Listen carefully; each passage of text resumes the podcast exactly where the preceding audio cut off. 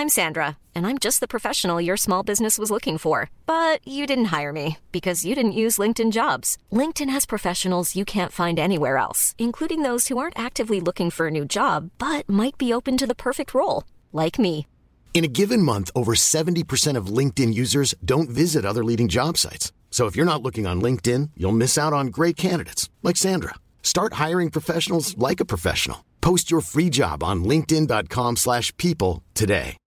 Since 2013, Bombas has donated over 100 million socks, underwear, and t-shirts to those facing homelessness. If we counted those on air, this ad would last over 1,157 days. But if we counted the time it takes to make a donation possible, it would take just a few clicks. Because every time you make a purchase, Bombas donates an item to someone who needs it. Go to bombas.com slash ACAST and use code ACAST for 20% off your first purchase. That's bombas.com slash ACAST, code ACAST. Millions of people have lost weight with personalized plans from Noom, like Evan, who can't stand salads and still lost 50 pounds. Salads, generally, for most people, are the easy button, right? For me, that wasn't an option. I never really was a salad guy. That's just not who I am. But Noom worked for me. Get your personalized plan today at Noom.com. Real Noom user compensated to provide their story. In four weeks, the typical Noom user can expect to lose one to two pounds per week. Individual results may vary. You're listening to the CiRCE Podcast Network. I'm Joshua Gibbs, and this is Proverbial, the podcast where we explore the wisdom of the ages as it comes to us in Proverbs. By which I mean wise sayings a man may live by if he's not so arrogant as to think himself special. Episode 20 It's a New Age. Today's proverb comes from Ralph Waldo Emerson. I'll read it twice. I pay the schoolmaster, but 'tis the schoolboys who educate my son. Once more, I pay the schoolmaster, but 'tis the schoolboys who educate my son. As soon as I read this proverb for the first time, two weeks ago, I wanted to do an episode of Proverbial about it. I found this in the Oxford Book of Aphorisms, which I would highly encourage you to pick up a copy of. My copy, sent to me by my friend Tom Banks. As soon as I read this quote, I was depressed. That was my initial response. I read it, I sighed, and then I texted the quote to six friends, all of whom are teachers or work in schools. And they responded in a very similar fashion to the way that I did, which was they sighed, they groaned, and they texted back, Ugh, it's true. It's sadly true. This was my initial response depression, sadness, a feeling of helplessness, pointlessness. I didn't record an episode of the show right after I heard it, though, and I'm glad that I didn't. Because I've been thinking of this quote almost every day since I read it. A lot to say about this, or a lot that I want to say. And I did from the moment I heard it. But I will say that the longer I considered this quote, the less depressing it seemed. The longer I considered it, the more it was humbling, sobering, but I don't know that I find it depressing. I don't think it's dismal. I don't think it's awful. So, the first question I have about this is what exactly are the schoolboys educating my son in? And I don't have a son, but I'm going to refer to my son, our collective son, for the rest of the show. I pay the schoolmaster, but 'tis the schoolboys who educate my son. educate my son in what? And I think that as soon as you hear the quote, you understand that it's not that you pay the schoolmaster to teach your kids math and science, but the schoolmaster's adult, and so it ends up being the schoolboys who educate your son in math and science and English and history. Nothing of the kind. You pay the schoolmaster to teach your son one thing, and the schoolboys teach him something else. And it seems, and perhaps is, that the schoolboys are far better at educating if education involves a reforming. It seems as though the schoolboys are far better at this task than the schoolmaster. Because at the end of sophomore year, your son seems a good bit more like the other boys in his class and not very much like his literature teacher, like his science teacher. Now, perhaps this is obvious, but Emerson says, I pay the schoolmaster. The quote is not the schoolmaster is supposed to teach them one thing, but the schoolboys teach them something else. He says, I pay the schoolmaster. And so we intuit the schoolboys are not paid for the educating that they do.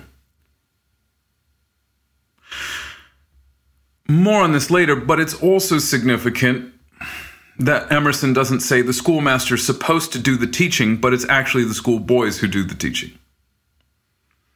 Or the teaching of the schoolmaster is ineffectual, but the teaching of the schoolboys is not. He says, I pay the schoolmaster, but 'tis the schoolboys who educate my son. And we might understand that the schoolmaster is paid to teach, but that education is something else. Thus, the way that the schoolboys impress their image upon my son is different than the way the schoolmaster tries to impress his subject or his image upon my son. So, if the schoolmaster is paid to teach math, science, literature, and so forth, what is it that the schoolboys teach? And I'm going to say teach. What is it the schoolboys educate in, if we're going to borrow the exact terminology from the quote? Now, I ask this question not naively, and there's a certain cynical response that says, well, what do the schoolboys educate in? Dirty jokes, desire to become rich and famous like the banal celebrities that they adore. Yeah, maybe. But because I think this quote is true, and I believe that this quote is in accord with nature, there's nothing about nature that ought to depress us. There's nothing sad about nature. There's something sad about corruptions in nature. But I think that the quote merely describes something which is natural and inherent in schoolboys. I don't know that there's really a way around this. And this, of course, I mean, this is what all proverbs do they describe nature. Sometimes they describe corrupted nature, it's true. But proverbs are always about what's expected what can be expected, what can be predicted based on nature and based on how predictable the corruption of nature tends to pan out. So, what is it that the schoolboys educate in? We could be cynical and say dirty jokes, but I think really what schoolboys teach is what normal means. And I think that this might be necessary. There are some things that I am only willing to accept as normal if someone who looks like me tells me they're normal. And so it might be that schoolboys educate my son in what's expected and what's normal in terms of dress, in terms of grammar, in terms of work, and so forth. And the schoolboys are what constitutes normal in a particular generation. The schoolboys can teach a normal fixation on sports. They can teach normal ambitions, normal desires, and of course, abnormal desires, but normal ones too. And I don't think it's wise to keep your son from the schoolboys merely because that relationship can and will involve some kind of corruption, some kind of bad influence. Of course, there are some schoolboys you want to keep your son from, but you should keep your son from the schoolboys that are much less righteous, like seeks out like. Deep answers unto deep, moderately deep answers unto moderately deep, and a boy should have friends who are like him. So we learn normal, we learn abnormal as well. And it's unfortunate that we learn abnormal from our friends, but this might just be the price that you pay to have a child who is well adjusted to society. Have to have friends. Things can go wrong, sure. But the upshot of Emerson's quote is not get your son away from those schoolboys. Because the thing is, that your son is a schoolboy too. Your son's a schoolboy too. Your son is the schoolboys to somebody else to somebody else's kid. You think of the other kids as schoolboys, and their parents think of your child as the schoolboys. I forget who said it. Might be might be David Foster Wallace. You're not stuck in traffic, you are traffic. So your son is the schoolboys to someone else.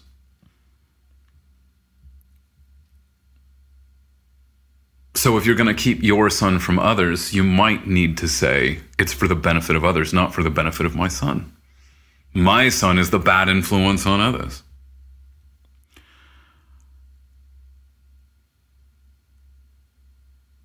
Up until my freshman year of high school, I listened to new age music.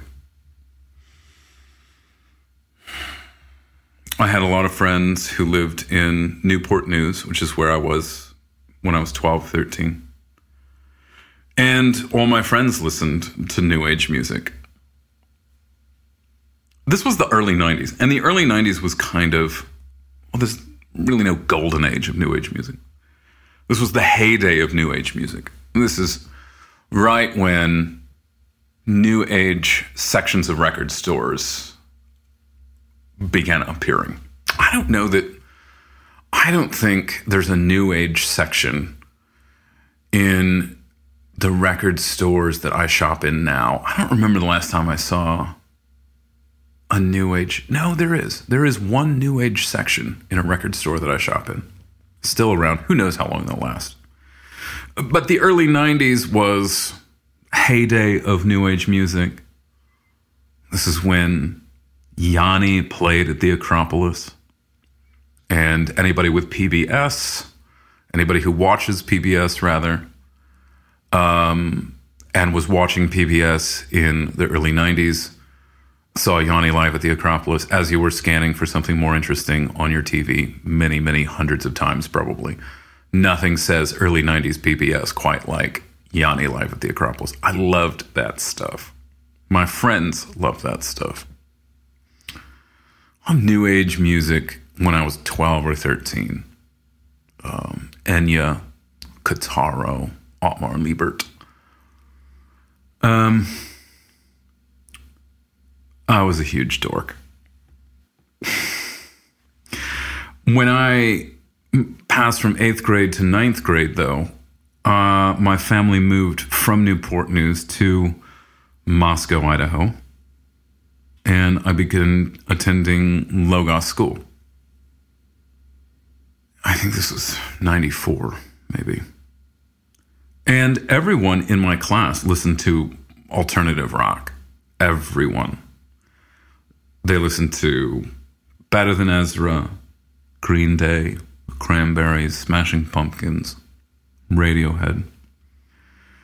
And having spent the last year or two of my life listening to Yanni, Better Than Ezra was kind of wild stuff.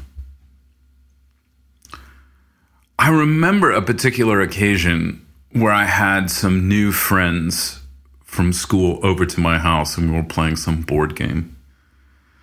And I put in some new age album and they all just started laughing. what is this? And I thought it was quite cool. This had this kind of music had purchasing power where I came from. And they all laughed. And I, for the life of me, could not figure out what they were laughing at. This is cool. I don't know what you guys are laughing at.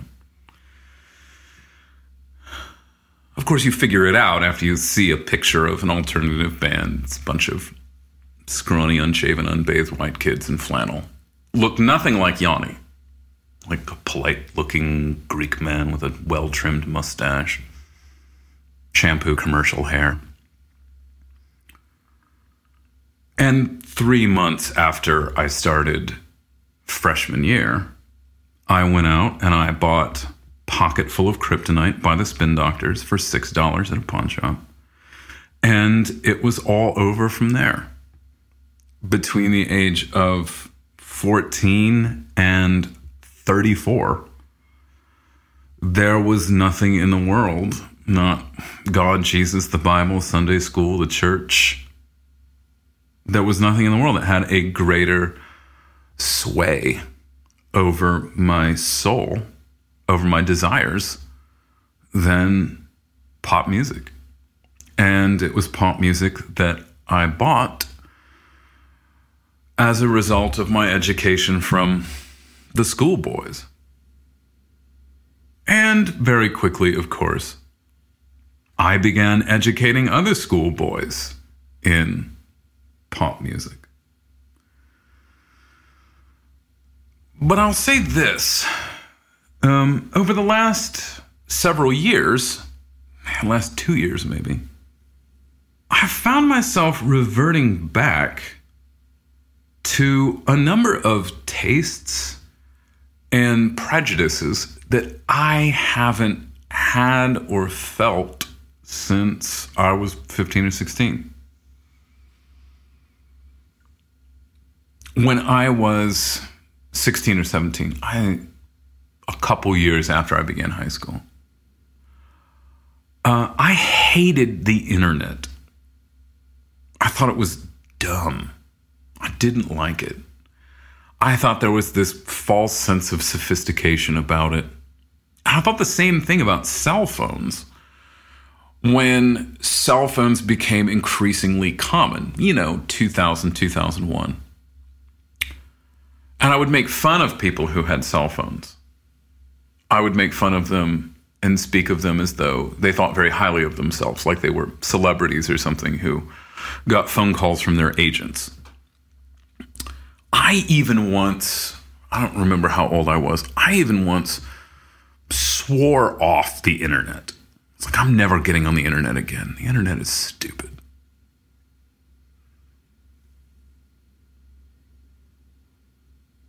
But in the last year or two, I found myself reverting back to these old prejudices. I've now completely taken myself off of social media. And I know that at the age of 16 or 17, I would have laughed at people who had social media. After listening to so much pop music for so long, now my taste in music is far more what I'm interested in when I put in a CD anymore is calming. it sounds like uh, the interest of somebody who's into new age music. I listen to a lot of ambient music now. I listen to classical music, I listen to jazz.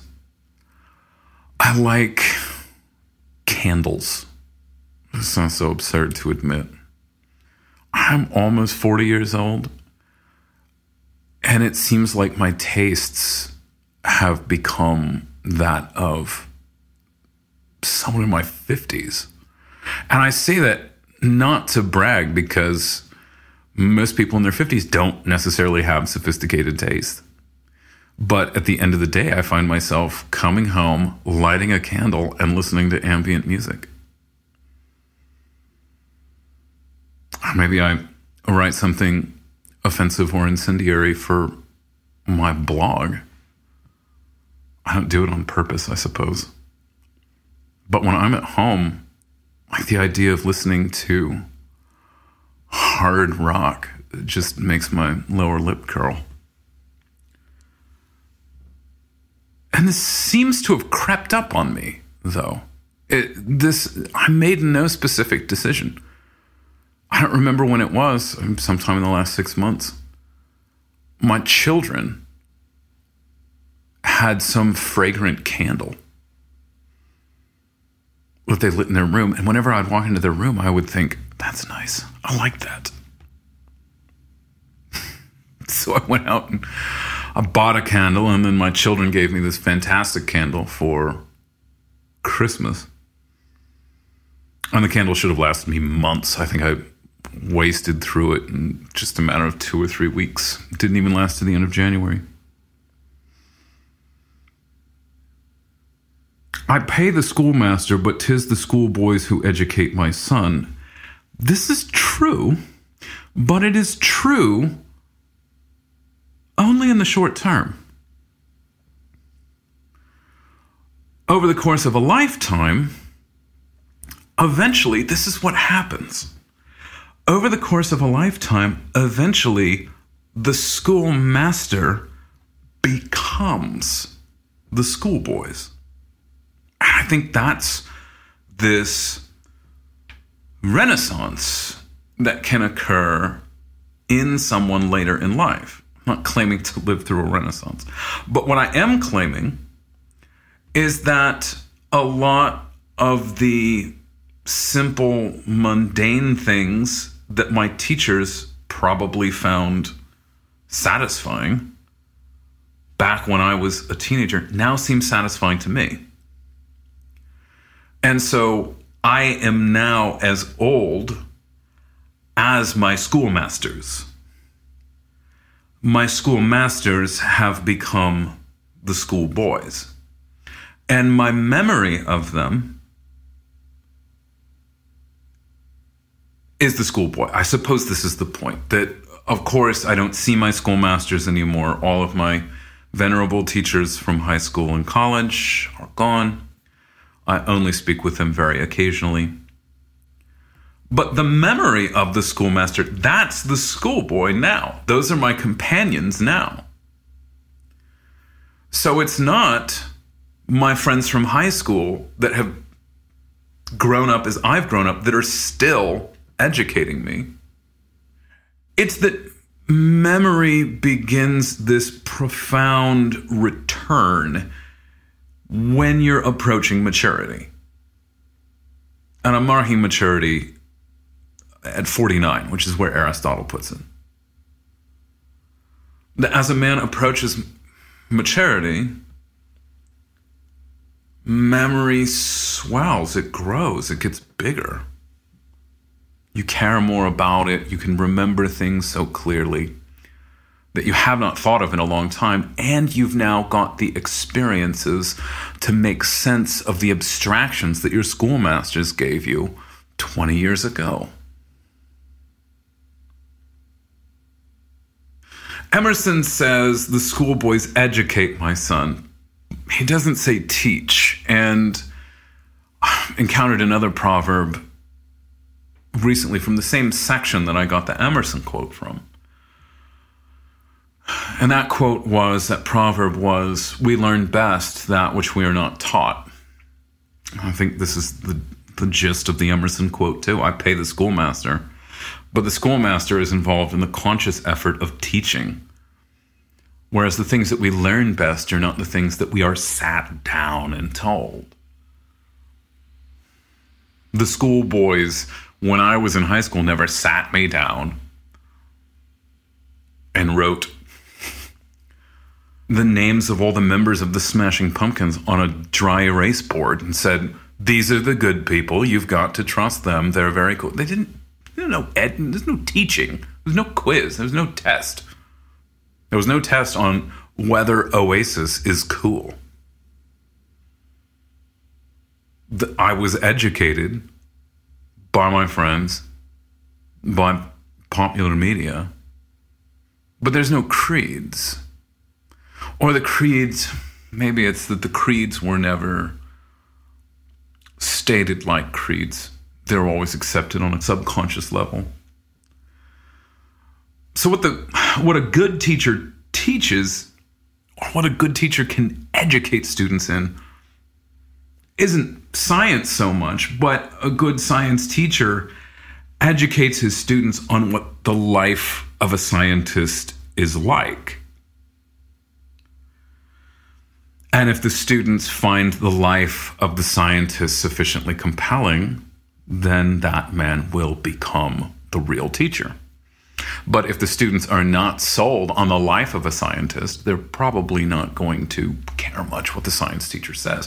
Christ says, a pupil is not above his teacher, but everyone after he has been fully trained will be like his teacher. Christ doesn't say, after the student's fully trained, he'll remember everything the teacher has said. Or after he's been fully trained, he'll be able to pass the tests that the teacher gives. Christ doesn't say, after the student's fully trained, he'll be able to do what the teacher does. The better paraphrase of Christ's parable might be by the time the student's as old as his teacher, he will love all the things his teacher loved. If you were to ask someone who was just becoming a teacher, why did you decide to become a teacher? If you were to ask somebody who was two years in, three years in, what made you want to be a teacher? What that person's going to start talking about is their favorite teacher from high school. They're going to tell you about one or two men and women who offered a vision of a life that was attractive. No one loves a method. The schoolboys that educate my son don't apply a method to him. There's no method to friendship. There's no method to love.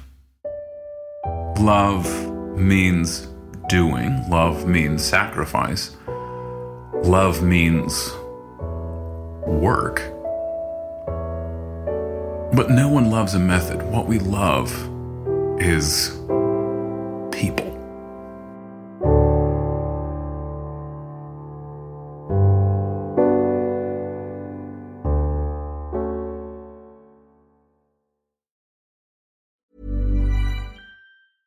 Hi, I'm Daniel, founder of Pretty Litter. Did you know cats tend to hide symptoms of sickness and pain? I learned this the hard way after losing my cat, Gingy. So I created Pretty Litter, a health monitoring litter that helps detect early signs of illness by changing colors, saving you money and potentially your cat's life. Pretty Litter is veterinarian developed, and it's the easiest way to keep tabs on your fur baby's health right at home. Go to prettylitter.com and use code ACAST for 20% off your first order and a free cat toy. Terms and conditions apply. See site for details.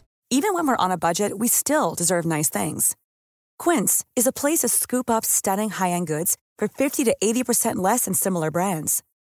They have buttery soft cashmere sweaters starting at $50, luxurious Italian leather bags, and so much more.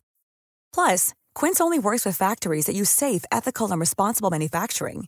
Get the high-end goods you'll love without the high price tag with Quince.